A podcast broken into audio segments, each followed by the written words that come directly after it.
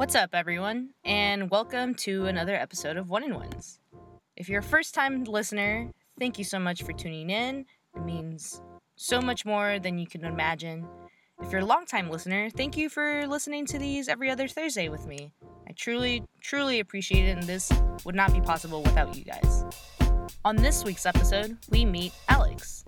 And Alex is our wholesale team leader, and on this episode, we not only get to hear how he arrived to Cat and Cloud, but also the major theme of how trusting your gut has been a consistent one throughout his whole life, and how in doing so, it has presented him so many amazing opportunities and growth, both in his professional and personal life. Alex is a humble and happy fellow, but don't be fooled. He is a happy and humble fellow. He's also an achiever, self driven, and full of so much knowledge on the medley of hobbies that he has.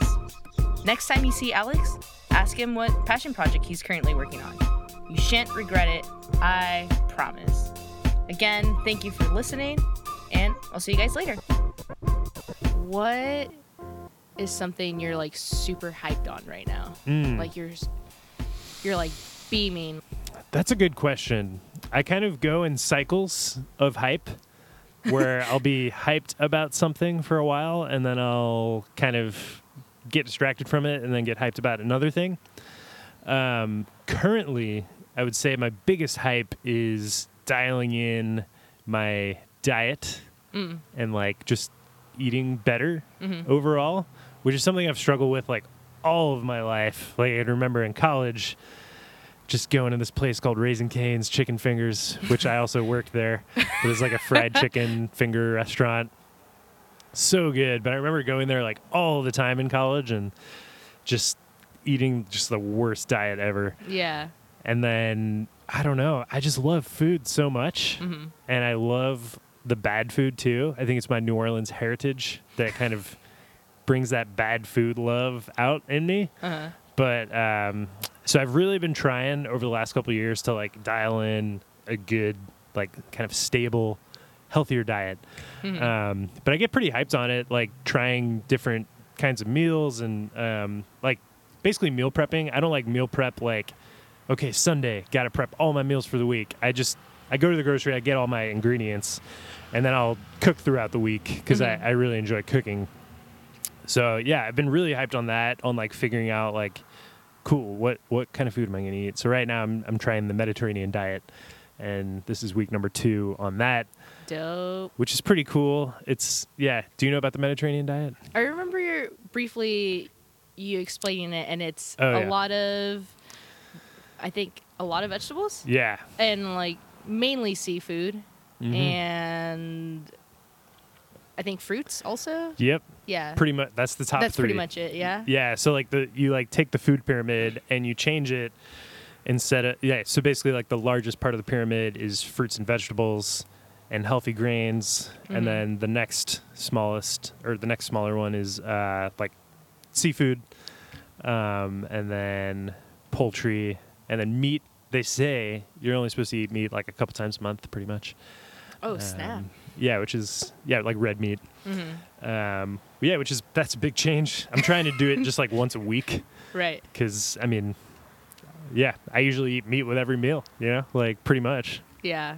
al- almost every meal. It's crazy. Me too. Me too. I okay. I have I would say many skills. Cooking is not one of them. like I I can cook and I cook food for myself, but I don't think I would ever feed the thing I make for myself to other people. Gotcha. Mostly not because it's terrible, but mostly because it's so bland. Okay, and you, that's you like cook for like sustenance, not necessarily for like overall like flavor. Like, yeah, like I don't have any bowls. I'll put this in like a mug, maybe. Tupperware container. or like I'll eat out of this like this thing looks like it could hold food. I'll eat it from here. Um but yeah, I'm also not a fan of like the meal prepping. Mm, I don't like to feel like my food kind of tastes old. right. I like when it tastes like I've just made it. Totally. Like if it's in the fridge ago. for like three or four days, Yeah. how good is it actually going to be? yeah. Yeah. Probably not So I'm right good. there with you. Yeah. Mediterranean diet. That's cool. Yeah, I, I mean, man, I've tried just cooking for like straight up sustenance and just being like, okay, I'm gonna cook quinoa, plain quinoa, plain boiled chicken, and steamed broccoli. Mhm. But when I eat like that, I just ah, I just get so bummed because I love f- like the flavor of a meal. Like I, yeah. that's something that's really important to me in food. Yeah.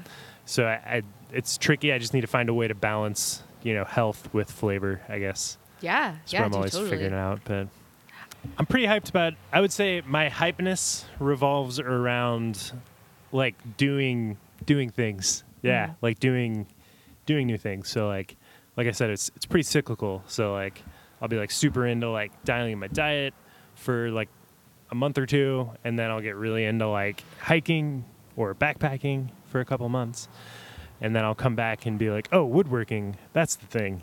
So I I kind of yeah. I've I've learned that that's just how I how I roll. Like Mhm. I'm not the kind of person that's like I'm going to do one thing all the time. I'm more like I want to do a variety of things and like you know get into them for a little while and then can always come back to them later, yeah, Mhm. and not get like burnt out on it. Yeah. So I'm not the kind of person that wants to perfect a certain thing either for the most part. Yeah. Respect. Respect. Ugh. You're like speaking right right into my soul right now. Speaking the language. You're speaking my language. That's awesome. yeah. Awesome. Dope. Dope. Do you have any trips planned? Trips. So let's see. I'm going to New Orleans in two or three weeks for a wedding. One of my friends from high school is getting married. Mm-hmm. Um, so that'll be cool. It'll be like a big reunion. And then in June, uh, I'm going to go out of town for like a week and a half. And Dope. Abra and I are going to go up to Mount Shasta, or not Mount Shasta, but Shasta Trinity National Forest, and then Redwood State Park. And yeah, we're just going to spend like, I think like 10 days, to like backpacking and camping and hiking, That's so sick. doing all the stuff a couple Airbnbs thrown in there just for you gotta treat yourself. relaxation. Yeah, exactly. exactly. This isn't supposed to be some super primitive It's trip. not supposed to be Survivor. yeah, totally. We're in the modern world. Um, Get with the times, yeah, everyone. come on, all you crazy backpacking people, you through hikers. But I respect you at the same time. yeah. uh, yeah. So Those are my you trips. briefly mentioned you grew up in New Orleans. Oh yeah, sure did. I was gonna. This is a test. It's Nolans. Yeah, Sick. yeah. No, I mean, you know, that's a good. Totally. Nolans. I mean, there's there's different versions of it depending on where in the city that you grew up. So some people say Nolans, some people say New Orleans, New Orleans, some people say New Orleans. But you never say New Orleans. No, that means you're a tourist and all you do is listen to music about New Orleans and you don't really know anything about it. No That's- offense, That's not me. but I mean, it is funny. It's you can always pick out somebody. Let's but go it, to but New it's Orleans. it is weird though because a lot of the songs about New Orleans, they say New Orleans. I mean, like Louis Armstrong, you know, like he'll say New Orleans in the song, so he's really creating a confusing situation for everyone. Louis but I guess it rhymes. just going out and confusing everyone. I know, what a jerk. Um, but yeah, so grew up in New Orleans. Yep, Um, did you grow up there your whole like? That's Mhm. where you're born and raised. yep. Born and raised in Kenner, Louisiana, which is a suburb of New Orleans. It's about 20 minutes outside of the city. And uh, yeah, I was born and raised there. My parents were too, and um, yeah, just lived there my whole childhood until um, basically till I was 21, I guess, and then I left. So Dope. yeah, What was your some of like your fondest memories about New Orleans? Mm, And like, what was your favorite thing doing that you would do growing up there? yeah. The first, well, first of all, okay, it's a couple things. So. The neighborhood that I grew up in was awesome because there were a lot of other kids my age, hmm and we there was like this lot, this empty lot across the street from my house. My whole childhood, this lot was just empty. So me and all the kids in the neighborhood, including my best friend Kevin, we would go and play football in the lot every day after school. Or when we didn't want to play football, we would play basketball at my friend's house, or we would, you know, just play. So basically, I grew up like playing sports hmm every day hmm after school. So I'm like surprisingly like pretty good at sports, even though somebody might see me and be like, "Oh, I don't know, you might not be good." Like I, I would always like kind of shock people because I would just like go out for a pass and just like just like lay out and catch the ball. someone? Yeah, dude. You're like, oh no, he's really good. Which was the best. it was always the best just to see Just their hustle face. people. Oh, Yeah. I- basketball. Yeah, I've seen it on people. TV once. Yeah. and you go just slam dunk on people. Dude, it's exactly. like, oh my god. Yeah, that was the jam. Uh, so I mean, I grew up playing sports. That's like super fun memory for me. That was just so much fun. Um, like phew, every day, I just lived that life. Um, and then beyond that, it was like some of the special things about New Orleans. There's these desserts called snowballs. It's pretty much like a snow cone. So it's like like shaved ice with like flavored syrup Mhm. basically. But uh, snowball season in New Orleans would be basically the whole spring and summer and a little bit into the fall. Um, so as soon as you know spring would hit, you'd go and get yourself a snowball. Um, and there were all these different places that did snowballs differently. So you would kind of like pick your uh, allegiance to like a certain kind of snowball place. Uh-huh. Like, oh, you go uptown. Oh, I go, I go to Mid City for my snowballs or whatever. Uh-huh. So Were these okay? So I feel like I remember. I might know what a snowball is. Were they Mhm. packaged? No, it's uh so they have like an ice machine and they get these big blocks of ice and essentially shave them down like right in front of you Mhm. and you could always tell a really high quality place by how like fine the ice particles were. So if it was it was if it was just like like real snow, then you know you're in Mm. like a good place. But if it's like chunky, then it's like ah, that place sucks. Okay, Yeah. got it. So they shave it into the cup and it's usually like a cone shape Okay, in the cup, like like a cone, and then they pour the syrup. Like I mean, Dope, probably like a quarter cup of syrup. where it's all then in the cup, and so then you're just sipping the Yeah. juice.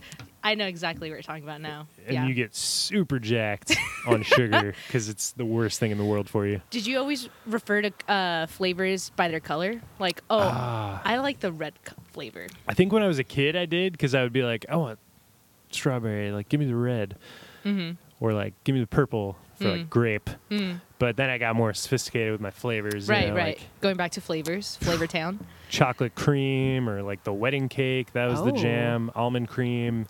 Oh snap! And then you can get condensed milk on top. Oh yep. and really mess shit Yep. up, or you could get ice cream in the middle. So you'd basically have a snowball with ice cream in the middle, Oh snap! dude. Yo, I'm for sure gonna have one of those when I go Oh, you- down there. I'll send you a couple places yes, to go to. please do. There's, I've got a list. Yeah, Yeah. Oh, I'm so excited. I'm gonna be five again. yeah. So it's pretty for me. New Orleans. Thinking back, it's like cool. Playing sports as a kid, eating all kinds of amazing food, and that includes also like po' boys. You Mhm. know, roast beef po' boys, fried shrimp po' boys, all all the good seafood, Mm-hmm. and phew, that's that's it for New Orleans. That's me. Nice. I guess one of the reasons why the South is so intriguing to me, it seems like they value a lot of community, Mm, like absolutely. people there. Like community is just huge, like people oriented. Yeah. re- like relational, being, you know, being being a pal to Totally. someone. Yeah. Yeah, it it's funny you say that because New Orleans is very much that way in the sense that like you go there and like you'll go to some place and you'll basically be like friends with everyone that's there. Mm. Um, so like you'll be waiting in the line to get a snowball or a po' boy, and like you'll start a conversation with the person in front of you or behind you, and I don't know. There's just this like it's kind of like the show. It's kind of like how we talk about like putting on the show here, but it it just exists there in a Mhm. lot of ways where you're kind of always like putting on the show in a sense. Mm-hmm. Um, yeah, which is interesting. But big community vibes for sure. Yeah.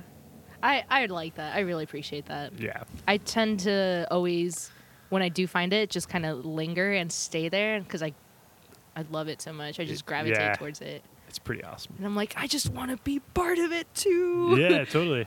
It is. It's a special thing. Yeah. Yeah. I think that's why a lot of people visit New Orleans and get kind of like super like sucked in and captivated by it because they're like, wow, there's like this energy here. But there's a dark side to it too. Mm-hmm. There's there's a dark side to New Orleans. There's a lot of a lot of drinking. There's corrupt politics. There's Mm. shit ton of crime, Mm. murders. You know, 200, 300 murders a year, Mm-hmm. and it's all like, you know, generally drug related and gang related. But yeah, Mhm. so there's darkness. It's not all Yeah. sunshine and rainbows. Yeah. I would- Hurricanes too. uh, yeah. Oh yeah. and hurricanes. Those little Yeah. things. yeah, just to just to name the just the hits. Just some natural disasters. But Yeah. it still sounds great. I mean, ain't no hurricane or crime gonna hold me back. yeah, you, you should absolutely. Yeah, everybody's got to go to New Orleans. You know? Yeah. it's pretty much reco- it's recovered It's from recovered. from the big Katrina oh gosh. 2005. Yeah. But yeah, That was. Were you was like around for that or? um, I was a junior in high school. Yeah, so we, yeah, I was going to high school at this place called Jesuit High School. It was like a um, Catholic, you know, all boys, basically like borderline military prep school. oh snap! Uh, I mean, it used to be military prep, but it's not strictly that anymore. But a good school. So one thing about New Orleans is that um, the school system sucks in a lot of places. So a lot of people decide to send their kids to you know a Catholic private school if they can manage to afford it. Which most people really can't. Like tuition's out of control. Like it's basically c- almost like college level tuition hmm to send your kids to high school at a private high school in New Orleans. That's that's kind of crazy. Effed up. It's it's insane. But the public school system is pretty bad. I mean, there's a couple of good ones, but for the most part, it's bad. hmm So, yeah. So I was a junior in high school when that happened, hmm and uh, yeah, it's crazy. It's a pretty wild time. It did. It didn't like affect you personally, or I don't know. I'm. That's a good question. So we evacuated first to Houston. hmm like so we were we were originally going to stay in our home in Mhm. Kenner. And my dad wanted to stay. My mom wanted to go. And I remember we were like, okay, we'll just we'll just monitor it, like we'll play it by ear, see how it's going. And probably about 24 hours before the storm was supposed to make landfall, it turned to a category 5 Mm. hurricane, which is like the strongest version of a hurricane and so we my parents woke up at like 2 a.m and checked the weather and saw that and they were like oh shit. We gotta go. Um but yeah i remember just waking up they, they woke me up and they were like all right we gotta go. We're gonna drive to houston now.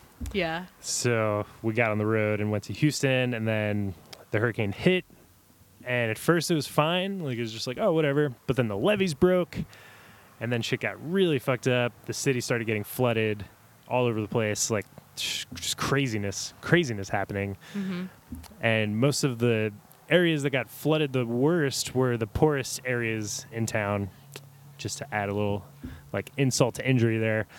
But uh, so we got out of there went to houston and then when we saw the flooding happening we were like wow we might be gone for a while actually because it's pretty messed yeah, up Yeah. and we also didn't know like what happened to our house like mm-hmm. because how would we know we just knew that there hadn't been flooding reported in our neighborhood but like you know who knows what Right. could be happening So you're like away and wondering, like, oh, could be, could not be. Yeah. Can't do anything about it. I'm all the way over here. our house could be totally destroyed and we Oh, don't even know oh, so my dad had a friend from dental school uh, my dad's a retired orthodontist um, he had a friend from dental school that had a farm in north louisiana Mhm. um, in Monroe, Louisiana, and it's it's pretty out there. You know, Mhm. it's like pretty uh, rural northern Louisiana town. Mhm. Um, and he invited us to come stay up there. He had like 200 acres and like a big house, and and we stayed there for uh, like three months. He let us Wow. stay, Yeah. and I pretty much just like rolled around the farm. He had like a golf cart Mhm. and like a BB gun, and he was like, "Yeah, why don't you go like shoot some You're like sick. uh, like uh, what are they called? Nutria. Uh huh. Like they're like pests Okay. that destroy stuff And he's like, "Yeah, why don't you just go and like shoot some nutria or something?" So Uh-huh. I was like, "Okay, cool." uh, that was weird. You're like, can we stay here Yeah, forever? totally, yeah.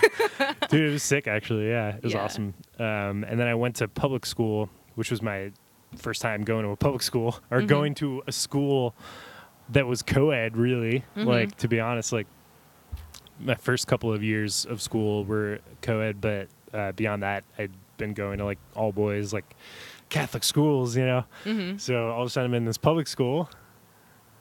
Go to like I go to like the junior prom or something like that. You know, like it's crazy. Yeah. Um, but yeah, so that was that's my evacuation story.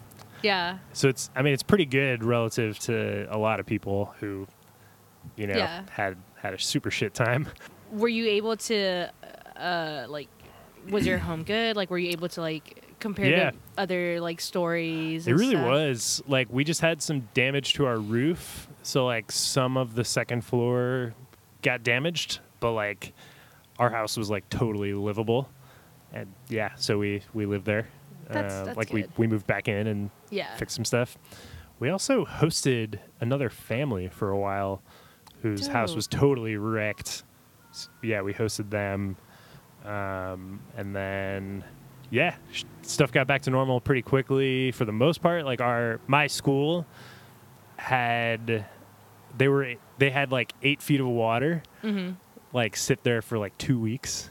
So it was like the first floor was like totally wrecked of that Mhm. school, Mm-hmm. but they had so much like so many resources Mm-hmm. financially speaking Mhm. that they were able to rebuild it within like three months and Oh wow. get us back into school. Oh snap! That's super quick. Yeah, which is compared to other places like not nearly the same. Yeah. yeah. But Yeah. yeah, man, it's funny. It was a crazy time though. I feel like during that whole time I was just like going with the flow. Like I don't know what's happening, but Mm-hmm. I'm just here in North Louisiana having fun. And then my best friend Kevin, uh, his his mom had to like go back to work, and like she didn't want him back in the city just yet because I mean shit was kind of crazy. Like there's a lot of Mhm. like looting and Right. like a lot of crime happening because of the chaos of things. And necessity. People are just Yeah, ultra desperate. I'm assuming. totally. Yeah. So there was kind of this like hysteria around like going back to the city. So they, uh, yeah. So she, Kevin's mom sent him to stay with us in Mhm. in Monroe Mm-hmm.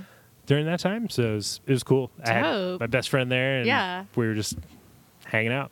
You're like, this is the life. My best friend's here. I'm in freaking driving around, just shooting things. Like, Yeah. can we stay here forever? it was pretty rad. Yeah, it was cool.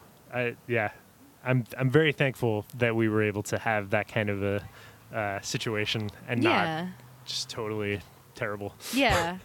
But I mean, my parents, they man, props to them because they freaking they got through it. I mean, that was a stressful time because my dad's business was in New Orleans, so he basically was without like work for like three to six months. Mm-hmm. Um, but then he was the first orthodontist to open up back in the city. So when he did open up, like he just got like an influx of patients. Just like his business started like totally booming. So Yeah. yeah, but it was super stressful time for them. I know. I remember like just like witnessing a couple like like fights.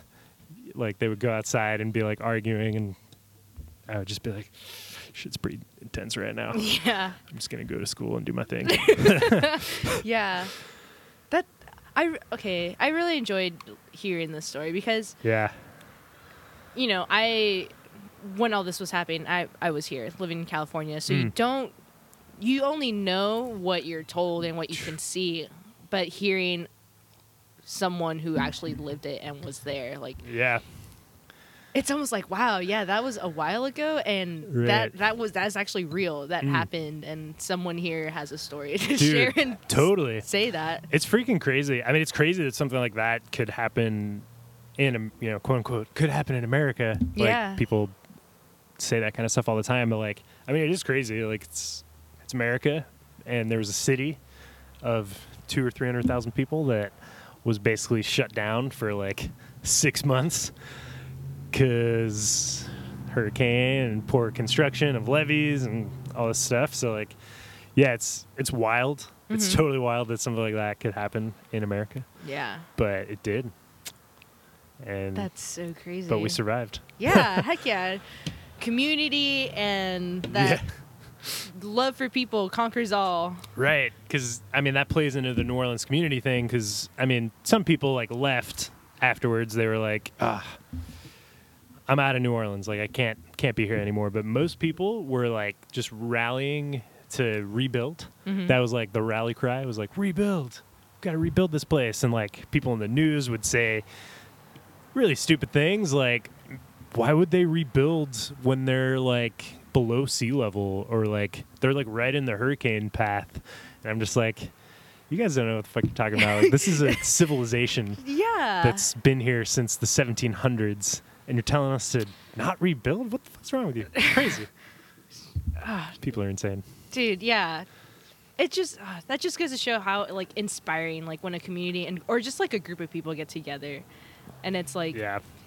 where the the main focus is placed on people. Like Mm, okay, but there's a civilization here. People live here. People grew up here. Like right. doesn't matter. dude for sure like Hell yeah. people made their homes here so i'm never going to tell someone that they shouldn't live in tornado alley or you know wherever else big things happen Mhm. santa cruz uh, Yeah. earthquake city i mean Uh. it could be Could be. Yeah. You just never know. because the epicenter for the big earthquake that wrecked san francisco that was in Nisene Marks right state park I Like think so. five miles east of us Yeah. oh Yeah. shit But uh, you know, people love it there. they just love it yeah. so That's awesome. That's that was a real inspiring story. Oh man, yeah, yeah, it's crazy. Yeah, I haven't talked about the New Orleans Katrina thing in a while. Yeah. it's, it's good to share that story with the world. Yeah. It's pretty awesome. Dude, hell yeah. So you grew up in New Orleans. Yeah, And you said around like 2021 moved Mhm. away. Was this for school? yeah, it was for school. So I, um, this is my grad school story. So Okay. I dope, dope. originally finished college, and I studied music business, but also like music technology. So I was really interested in like recording studio work and uh, stuff involving, yeah, the technology side of music. So I applied to grad school at Tulane University, which Mhm. was is in New Orleans, and um, I got accepted there into this super crazy music technology program. Mhm. It was badass. But then I found out that basically the professor who is a very small program is basically like this one professor was like he's like the guy. Mhm.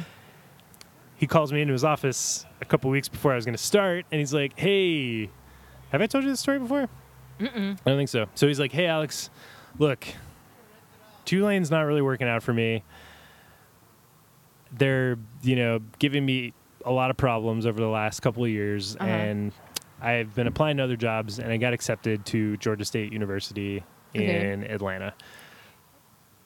I know you're about to start here. You can totally continue to just do this program. There's another professor that's going to come in and, and do it. But I could also, you know, if you're interested in coming with me to Atlanta, I could figure out how to make that work and maybe, you know, you know, you could continue to, to study with me there. Yeah. So I'm like, shit, that's a that's a good one. You're like, oh, Now what? casual conversation, not so casual. it turns out. yeah, so like I had just gotten like an apartment because I had previously been living with my friend, my college friends, but I was like, I'm gonna start grad school. I want to get my own apartment.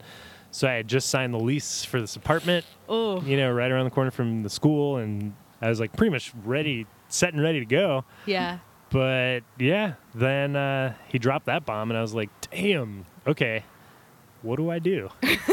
so I thought about it and decided to, uh, yeah, follow him to Atlanta and do the grad program over there, which was kind of wild. Uh-huh. Like it all kind of happened within like a two week span of time. Uh huh. So I had to like basically uproot and like my parents were like, "Are you sure you want to do this? This is kind of wild." And I was like, "Yeah, I want to do this. I want to like go. I want to study with this guy specifically because he's doing this specific niche that I'm interested in, and then you know, yeah, I would just I just want to check it out." Mm-hmm. So yeah, we we drove over to Atlanta and moved into an apartment and you know, started school the next week. Oh my gosh. you know, just think of things on the fly, not a big deal. Totally. It was wild. I remember being like, I mean, we we had to drive out there, and I didn't have a place to stay yet. I didn't have anything figured out. So, yeah, it was it was a big. Worth it? I think it was worth it. Yeah, I mean, I had Dope. it was challenging for sure. So like, the story continues because I went to grad school there uh, for one year, and then I I moved to New York. Um, so what I found out was that that program was very music composition focused. So Mhm. it was very much focused on like, yeah, composing music, making music, doing all that stuff. Um, I was interested in that, but like less so than like the more like science and technology side of music. Um, so I was kind of like trying to f- figure all this shit out, but ended up. Um, so the story continues. So the professor did not get along with the main professor who was at Georgia State, who Mhm. had had his program there for like 20 years. Mhm. So basically, this guy's coming in, like the professor that I followed, Mhm. and ruffling feathers with the Oh, no. the guy who had you know founded his whole program here. Uh huh. So they didn't get along at all, and I'm kind of caught in between because I worked with both of them. Mhm. Oh. So I'm like, God, can't catch a break here. um, but me and the other grad student in the program, John Turner, still a great friend of mine. Mhm. Uh, basically, what happened was this this professor who had followed to Atlanta says, "Hey, man, it's not really working out here, You're like, I've heard this one before. but I think I want to go up to New York." And I got a job at NYU. And it's a really great program. I think I can get you in if you want to follow. If not, I totally understand. Um, and I'm just like, damn. now what? Now what do I do? But I didn't really want to stay in Atlanta, right. and right. like I didn't, I didn't see like the future of the program that I was in being like like preparing me for what I wanted to do. Mhm. So I was like, all right, let's fucking move to New York City. Let's Again. do it. yeah, let's, I'll, I'll follow. I'll follow you. So me and the other grad student, John, follow him to New York. and yeah, then we uh, go to grad school there. And I finished at NYU. Um, yeah, it's you crazy did it. wild. But the cool thing is that Atlanta, going to Atlanta, led me to meeting my fiance Abra. Oh, okay. I wasn't gonna ask, but I, I Yeah. want to know. Yeah. Well, because right. So in Atlanta, after that first year of school, I was kind of like, man, I don't know what I'm doing. Like, I need to like. I had an opportunity to work at the school for that summer, but I was like, no, I I just want to step away and like do something else. So I looked on Craigslist and found this job at Fund for the Public Interest, basically Environment Georgia. So it's this nonprofit that hires young people to go door to door and try to raise money to do lobbying for environmental causes. hmm That's the short of it. Uh, but so I got a job there and was working there for a couple weeks, and they were like, "Hey, you should be the team leader." And I was like, oh, "Okay, cool." So then I became the team leader, which involved just like organizing everybody that was going to go out on trips, um, or leading a team that was going out on the trips. So maybe like two or three weeks into the job, um, I, I'm walking into the building and I see this girl all the way across the lobby getting into the elevator, and I'm like, oh, let me catch that elevator. um, I saw that she had the shirt on, like the Environment Georgia shirt, hmm and then I get in the elevator and I'm like, just like making casual small talk with her. I'm like, oh, did you memorize your your rap yet? Like, did you Mm. memorize the speech yet that Mhm. you're supposed to give? And she was just like, no. I don't know. She she was just like very much just like, oh, why are you talking to me? What is this? um, but anyway, so that's our like kind of spark moment, and then we get upstairs, and the person who's like organizing who's going to go with who that day pairs me with her. and it's just me and her. Uh-huh. Uh, so basically, our first day of like meeting and getting to know each other was walking around Atlanta Uh-huh. door to door Oh, for I'm six hours. So into this story like, already. just talking. I mean, yeah, because you're like walking from house to house, Mhm. and it's a lot of a lot of people don't answer their doors, so you're just you're just walking around and talking. You're like, all right. Yeah. cool." so we pretty much got just got to know each other and realized we had a lot of common interests, and yeah, then we started dating, and uh, yeah, Thank you, Atlanta. Atlanta. but she was going to school in New York. Uh, but her mom was living in Atlanta, so that's why she was there. okay, but- okay. I mean, she's from New York, but uh, so that also sweetened the deal to Mhm. go up to New York and like Wow. continue. So it, it all kind of just like worked out in like a weird way. Yeah. Like that's just like some fate shit right there, you know? Dude, yeah, for sure. Someone freaking wrote this story. I need to meet this writer. great writing, great story, Way great to use of the professor, telling using the same template. It's not really working here. it's not really working out, dude. It's it is crazy though. Yeah, it's crazy how all that shit just kind of fell into place. But yeah, Dude, that's so rad. sorry, so it's a long story. We're probably over time. Oh, dude, we have so much time. It's my story. What about what about studying music Mm. composition? Is Yeah. that what it was?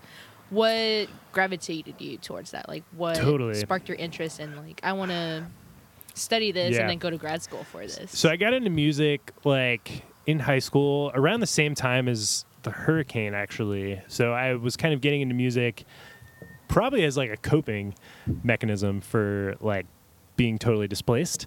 Hmm. And that's when I started playing guitar and you know learning music and then had some bands in college and I was originally going to be pre-med in college but decided to switch to music instead. I was like, no, music. Um, so I- yeah, I just I just really love like I just love music. I've always loved music for a long time and uh, just wanted to just understand more about how it works and how people make it. Mhm. Um, but music composition ended up not really being my thing. I always learned music by ear, not so much the theory of everything. And I, I eventually would learn that stuff, but um, for the longest time, that was like that was the struggle. Was like I was in this program where all these people were like people who had been like studying music and they'd been in band in high school and you know they were very like academic in their approach to music Right, right. but I was coming at it from more of like a just my ear was like I like how developed. this sounds and I want to kind of make it sound like this. exactly. So I was kind of yeah. like the weird one in the program. I was like the one that they were like, "Oh, gotcha, you're like you're this guy." That's the by ear guy. right. Exactly. Not the like I know all the facts about how music theory Dude, works. facts are overrated. Which is like, yeah, whatever, you guys.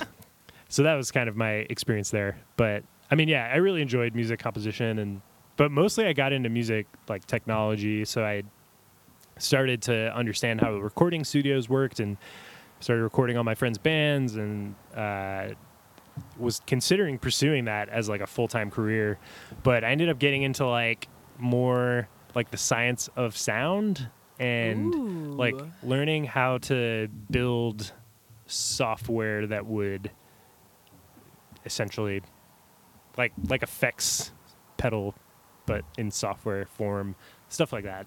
So learning how sound worked on like on in like the computer in the computer level that is so sick. yeah so that was what i spent grad school doing was basically all of that so yeah So sick. it's kind of wild.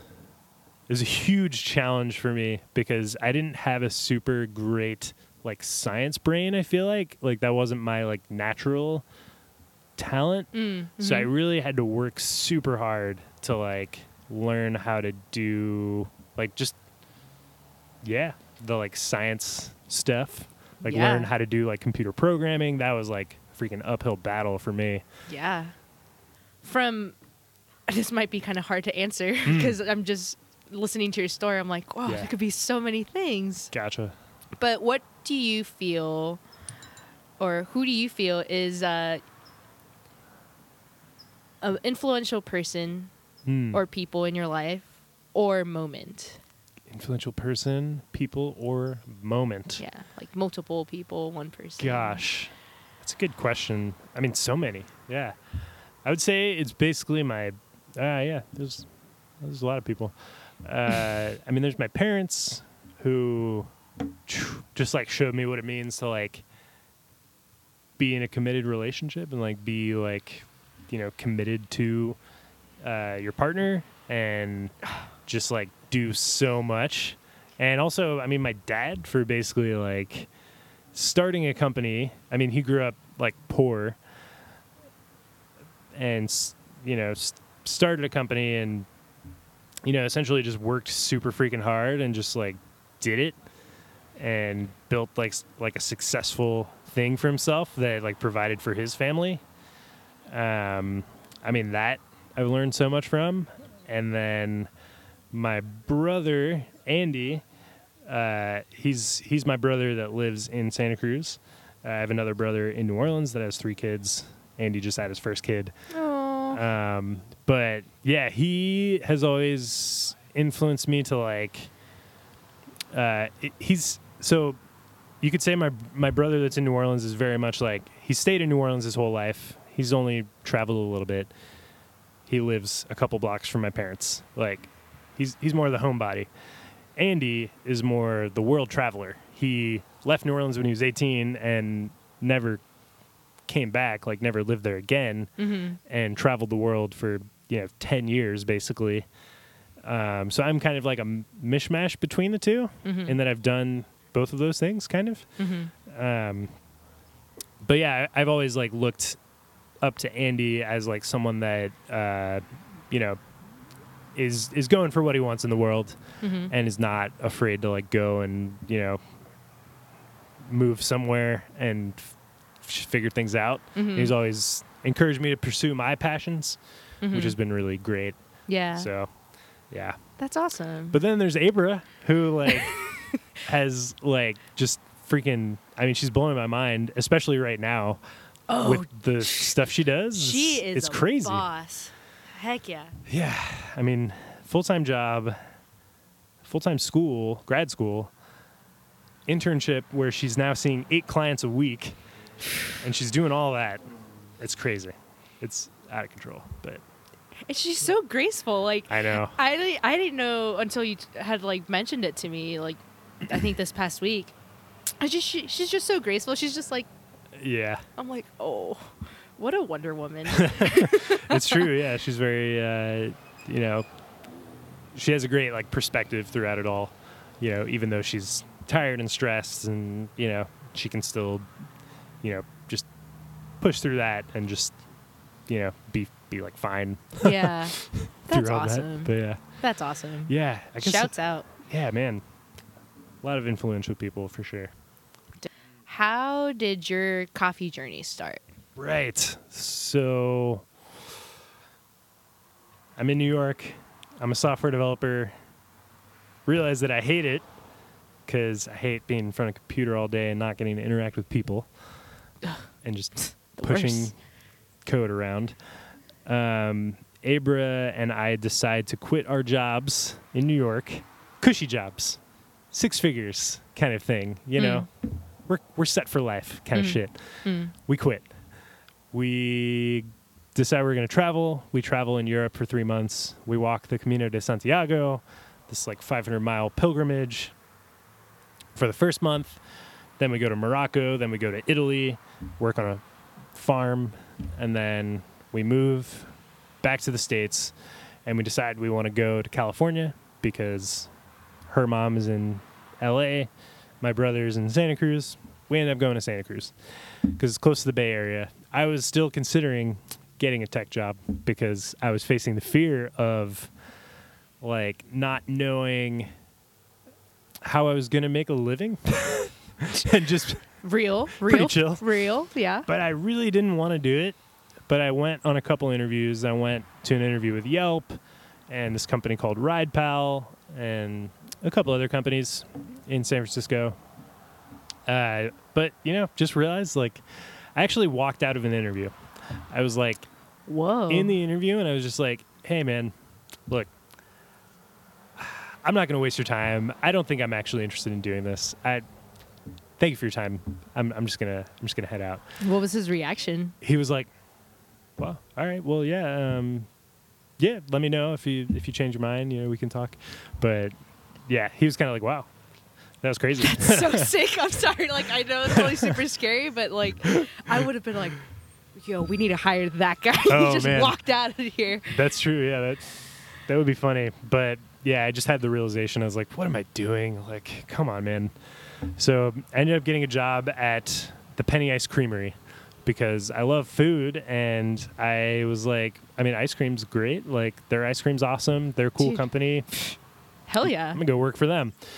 So I'm scooping ice cream. Super qualified ice cream Everyone scooper. loves ice cream. Um, yeah, and totally. So that's how I ended up kind of getting away from tech, and then uh, I would do the ice cream delivery from the downtown store to the Pleasure Point store every Thursday, Mm, and then I would have to open. I remember this part. Yeah, yeah. So I would have like Uh-huh. an hour in between. So I would go to Chill Out Cafe and get a breakfast sandwich and read the Good Times Santa Cruz publication. Uh-huh. And that's when I read about Cat and Cloud, and I was like, "Holy shit! These guys are doing rad things." I had also been reading Danny Meyer's book, Setting the Table, and kind of getting into like this like mission, vision, values mindset. So um, yeah, I read about that, and then I I also recognized Chris because I had been through like a Verve training with the ice cream shop. They like sent us over to Mm. do like a coffee training. hmm Um, so I was like, oh, that's the guy from the videos. Crazy. that's Chris. Whoa, he's starting his own company. Wow. Yeah. But it still didn't really click in my head. Like I was still in the mindset of like, no, I'm managing the ice cream shop. Like I'm doing this. But then there was like a hiring event, like a meet and greet at Portola, and uh, I wasn't able to go because uh, I was working that day, and I was like bummed. I was like, oh, I guess it's not going to work out. Oh well, hmm which is crazy. But so then Chris comes into the ice cream shop after the whole debacle and orders. I've told this story before on this Mhm. podcast. I think Mhm. he orders the you know ice cream for here and an ice cream for later to bring to his wife Jenny. hmm Um, so I made his for here thing, and then I just happened to notice a few minutes later when he was like wrapping up his conversation and just made the to go thing real quick. And then when he went to ask me for it, I was like, "Here you go." Um, and then he gave me his card and was like, "Yo, dude, you should you should come and go in for an interview. Like, Mhm. we want to hire someone like you." Um, so yeah, that was that was wild. That's how I got into coffee. Totally not intentionally. Just I just made an ice cream and he thought it was super dope and Dude, gave me his card and then here I am. Yeah, and then I had a group interview with Chris, Jared, Charles, and Tanner Uh-huh. because Tanner had already been hired, and uh, yeah, it was pretty rad. And they, yeah, they they called me to let me know I got the job, and I was freaking hyped. Nice. And this is I'm assuming your like first coffee Yeah. job, like aside from like the training you would have at the penny. Right. So Right. we had like a little espresso machine at the Penny, so I would I would pull. Sh- I was like getting into coffee Mm-hmm. because I had done that training, and I was like, oh, I want to like understand how to make coffee better. Mm-hmm. So I was, you know, just messing around, you know, trying to dial in and trying to figure out how that worked, and I had Mhm. no idea what I was doing. Yeah, but this was my first coffee job for sure. Yeah. Dope, dope. and so you you you are one of like the OG staff Yeah, who started when Cat and Cloud's doors opened. it's true. Yeah, And so started off like concierge, sometime on bar. Mhm. How how was all that? Because it's Yeah. something I'm assuming not used to. it actually. w- I was so I had been doing a lot. I mean, like the customer service side of things. I was very comfortable with that. Right. because I've been doing it at the Penny, and I also I've had restaurant jobs in the past that I.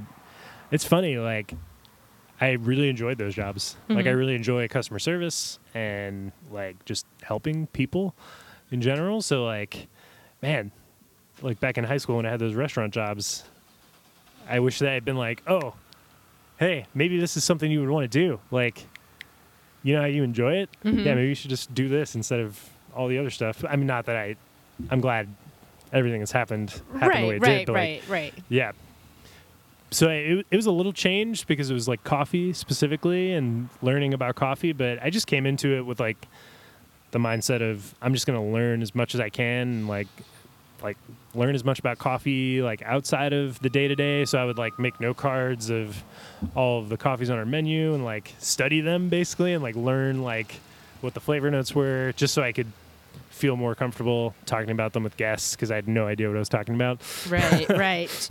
yeah, I really enjoyed it though, and I I just I believe in the company so much, and I believe in all of us so much, hmm and what we're setting out to achieve. hmm So for me, it was like I'm I'm with the right people, I'm in the right place. Hell yeah. Yeah. And from starting off as one of the original members, and then what then kind of caught your interest into going into wholesale Mm. because that's that's where you're currently at. Yes. That's your jam. You are you are the My wholesale oh, plus Mark. plus mark. Um, yeah. We love you, Mark. Uh, yeah. So with that, I was. So yeah, I was basically. How did that work out? At first, I was essentially, yeah, concierge, a little bit of baristaing, but not really. Um, and then I, I can't remember if I just went up to Chuck and I was like, "Hey, man, um, I want to do more stuff. What can I do?" But he gave me the info at email, uh, which is like you know, our general inquiry email address. So I started answering those emails, and then um, I think over time, like that was five, ten hours a week, maybe. And then over time, it was like, oh, like I think Chuck basically like he like mentioned like, hey man, like you ever think we could get our coffee into the grocery stores, like in town or something like that? And I Mhm. was like, maybe. How do you do that? And he was like, I don't know. uh, and I was like, okay, cool. So then I was thinking about that for a while, and I was like, wait, maybe that's something I could do. I wonder if I can figure out how to do that. So, yeah, basically, then I did like called all the groceries and set up meetings with the buyers and sampled our coffee with them, and yeah, they decided to move forward, and I was like, oh shit, I guess I just got our uh, wholesale customer. I think uh, this just happened. what is going on? But that's pretty much how that worked out. It was just like like an inkling of an idea that became reality, and then yeah, So sick. yeah. Um, but I had also applied to work in the roastery, hmm or to be the first roaster, um, but I didn't get that job, and Grace didn't get that job either.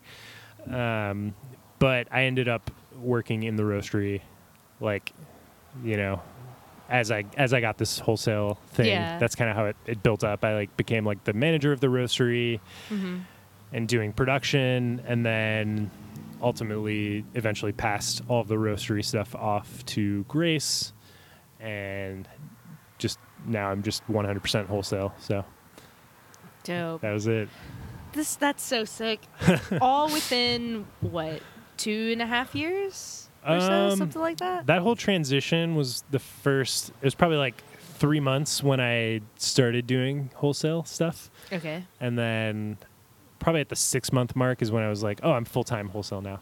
Okay, Oh, okay. cool. That's so sick. But yeah, so I've been doing that now for yeah, like two and a half years. What's something that comes to mind, a feeling or a thought, when you think about, let's say, the first day Chris gave you his card slash group interview up until today? Hmm. Um, what do you mean? Just like a word? Like, what does that Or look like like? How does that feel? Like, is that something you Oh. think about? Um, yeah. I mean, I always think about like how such a small thing can lead to such a crazy big thing. I mean, it trips me out for sure. Mhm. Like, I always think about like, what if I had not been able to provide that service opportunity for Chris in that moment? What would, where would my life be now? I have no idea. but Mhm. probably not as cool as it is now. I'm just gonna say that. right. So I think about that a lot about how like there's all these like opportunities that are present every day to make an impact on people's lives, whether or not we are aware of it or whether or not we like choose to pursue them, they're there. Mm-hmm. So that's crazy. So I always try to remember that as like the thing for Cat and Cloud. Like, Hell it- yeah. yeah, definitely goes with our guests as well. Like, you know, everybody that walks through the door, you don't you don't know who they are. Like, they might be like the person that can help you get to where you want to go in your life. Yeah. who knows? It sounds like what you just said just kind of reminded me to you explaining how you got to grad school Mm. and then how you went again to a different grad school and then how you like Again. met your good friend John Yeah, and then how you met Abra and Yeah. then how you met Chris and then how you got here and it's just like you're you you kind of were just open to the opportunity and you're just like Mm. oh okay yeah, and it i'm what like it's gonna sound super oversimplified Mm. what i'm gonna say and i know that's not true at all but it almost feels like you almost didn't do anything to make it happen. Totally. and it's like yes but also no. I also worked very hard. I mean, yeah, it, the the precursor behind or the thing behind the scenes with all of it is that I yeah, I was always like working super hard, but I wasn't like trying to create these opportunities, I guess. Mhm. Like they were just presenting themselves and then I was like, "Oh, this is an opportunity." Huh. Like Mhm. yeah, I guess just like being aware or being open to it is is the main thing. Mhm. But I don't think I could have gotten anywhere either if I like hadn't been working super hard. Like, right I think, right I think that would have been like then the opportunity wouldn't even like be there really. right But I do think that there's a lot more out there for everyone than maybe they see on the day to day, and same for me too. hmm Uh, but yeah, so there's that. I still don't fully know how to like unlock all that stuff. Dude yeah I do think it's there though. yeah yeah Yeah. and it's it's so awesome just to like not that I've been there since the beginning of your whole journey but like s- hearing the story and now hearing the story from you and seeing the growth of like now you're like the part like the wholesale team and then like along with three other people including Chris Yeah. Jared and Chuck like now part owner of this place Yeah. and it's that it's super inspiring and oh, thanks. I'm yeah I it's super inspiring I think that's the only thing I could come up with right now Yeah, thanks. Man, I appreciate that. I feel like after speaking with you specifically today Yeah. I feel like I understand you. s- uh, Not that I didn't before, but I feel like I now really understand what makes Alex Alex Oh, that's cool. and what. Like Alex is sick. you guys, like oh, thanks. You, you. Ah, I mean, I say this in a joking way it's all the time, but like right now, it has so much weight and truth. Where like, don't ever change. Honestly, like I Oh. mean, yeah, strive for change, improvement, all that stuff. It's really weird. I'm contradicting myself, but like, don't ever change, Oh, thanks, Evelyn. Like, what what you're doing is working out so well for you. I appreciate and- that. Yeah, hell yeah. I'm I'm really I'm really happy to be working at a place where I get to meet people like you. Oh, thanks, Evelyn. Yeah, But no, really, thank you. for sure, for sure. I appreciate it. Hell yeah, dude. Hell yeah. Freaking great story.